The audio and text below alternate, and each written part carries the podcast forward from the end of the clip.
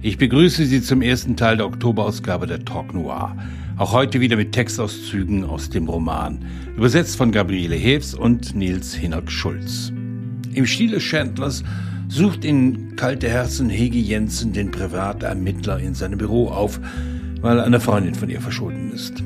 Sie heißt Margarete Monsen. Was die Sache pikant macht, Vium erkennt die Frau, die vor ihm sitzt.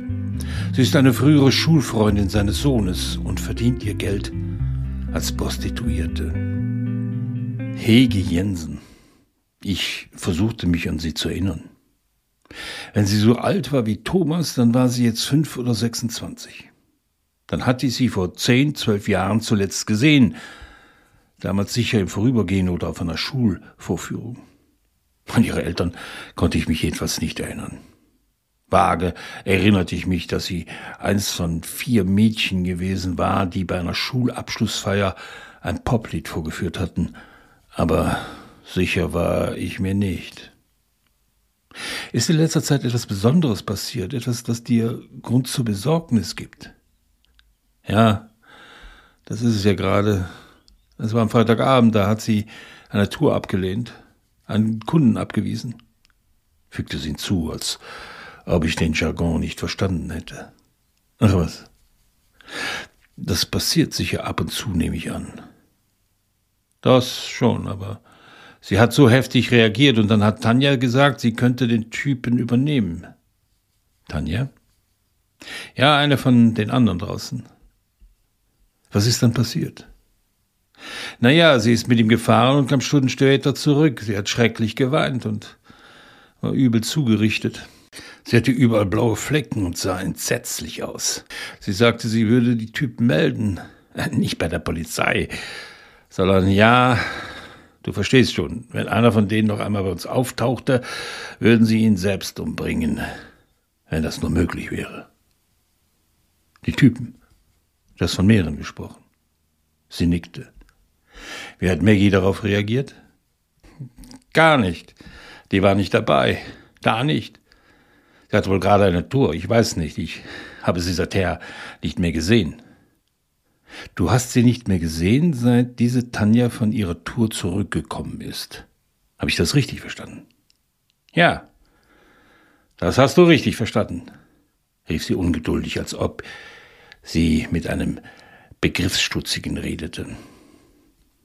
Ja, du hast sicher daran gedacht, damit zur Polizei zu gehen. Zur Bullerei? Sie sah mich verächtlich an. Du weißt doch, wie ernst die sowas nehmen, wenn es um solche geht wie Maggie und mich. Was glaubst du denn, weshalb ich zu dir komme? Hast du gewusst, wer ich bin? Der Vater von Thomas? Sie nickte und für einen Moment schien etwas von der Unschuld der Jugend in ihrem Gesicht aufzuscheinen. Er, wir sind einmal den Strandkay äh, entlang gegangen, und da hat er auf die Fenster gezeigt und gesagt, dort oben hat mein Vater sein Büro, er ist Privatdetektiv. Ich verspürte einen Stoß der Wehmut im Bauch, eine plötzliche Sehnsucht nach dem Sohn, der mit einer Schulkameradin unten vorbeigegangen war und auf mein Fenster gezeigt hatte, aber viel zu selten selbst zu mir hochgekommen war. Wag nimmt die Suche auf, putzt Klinken, treibt sich im Prostituiertenmilieu herum trifft die Schwester Sif und Menschen, die Maggie im Laufe des Lebens begegnet sind. Park taucht am Tatort eines Mordes auf, bricht in eine Wohnung ein. Er bezieht Prügel und stößt auf ein familiäres Drama. Die Mutter lebt zurückgezogen, alleine, ohne Telefon. Die Frau in der Türöffnung war an die 50 aber ihr war sämtlicher Farbstoff entzogen worden. Von einer fast ausgebrannten Kippe, die in ihrem einen Mundwinkel hing, stieg blaugrauer Rauch auf.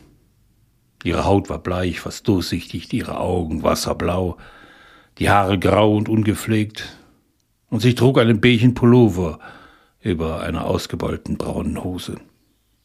Sie hatte keine Spur von Schminke im Gesicht und eine flachbrüstige, eingesunkene Haltung, die sie fast geschlechtslos machte. Ihr Blick war leer und sie stand einfach da und sah mich an, als ob sie alle Initiative mir überließe.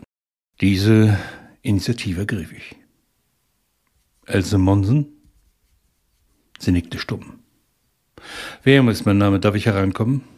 Worum geht es? Um ihre Kinder. Um noch offizieller auszusehen, zog ich Notizblock und Kugelschreiber vor. Wie gesagt, es geht um ihre Kinder. Das heißt um zwei davon. Ich legte eine Kunstpause ein, aber sie wollte offenbar nichts sagen. Wann haben Sie Margarete zuletzt gesehen? Sie runzelte die Stirn, wie um zu zeigen, dass sie überlegte. Dann zuckte sie mit den Schultern. Was nicht, Jahre her? Ach, ich sehe die nie. Nicht? Sie schüttelte nur vage den Kopf. Das gilt dann auch für Karl Gunnar. Kalle? Aber der sitzt doch. Ja, aber ab und zu hat er schließlich Freigang und bald wird er entlassen. Ach, sie klang total desinteressiert. Er war also nicht hier. Sie gab keine Antwort, sah mich nur mit leerem Blick an. Auch in den letzten Tagen nicht? Ich habe ihn nicht mehr gesehen, seit vor Gericht. Und niemand hat nach ihm gefragt? Die Polizei zum Beispiel? Die Polizei? Er sitzt doch, habe ich ja gesagt. Ja, das stimmt.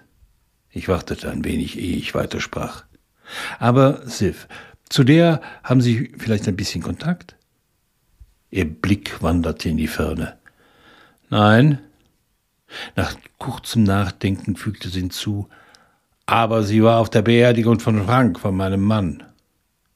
Ja, aber das waren doch sicher alle. Nein, nur sie. Nur Sif war bei der Beerdigung. Ja, in der Kapelle. Sie hatten also keine Trauerfeier. Doch, in der Kapelle in Mohlendal. Und danach nichts Privates? Nein. Sie zog energisch an der Zigarette und hustete den Rauch mit einem dünnen, heiseren Geräusch wieder aus sich heraus. Und das ist drei, vier Jahre her, oder? 1993.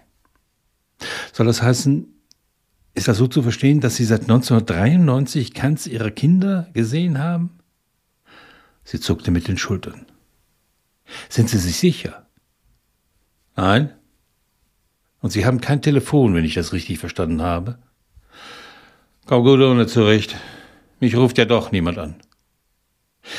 Nein, wenn Sie kein Telefon haben, dann. Aber es wäre doch möglich. Egal. Wie bringen Sie denn die Zeit herum? Naja, ich sitze eben hier und denke. Woran denn? Naja, an alles und nichts.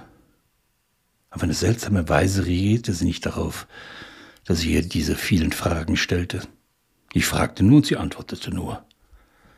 So sollte dieser Tag eben sein. Wer Stahlesens Krimis um Vagueum kennt, weiß um seine akribische Vorgehensweise, seine Kenntnisse vom sozialen Umfeld. Wie er hinter Türen zu schauen vermag. Stahlesens Norwegen ist ein Land voller Ausgeschlossener, auf der einen Seite die von der Ölförderung profitieren, auf der anderen jene, die dem Schweigen verfallen, weil sie für sich keine Chance sehen. Eine verschwundene Frau im Januar, mitten im Winter. Wen schert es schon, wenn eine Prostituierte verschwindet?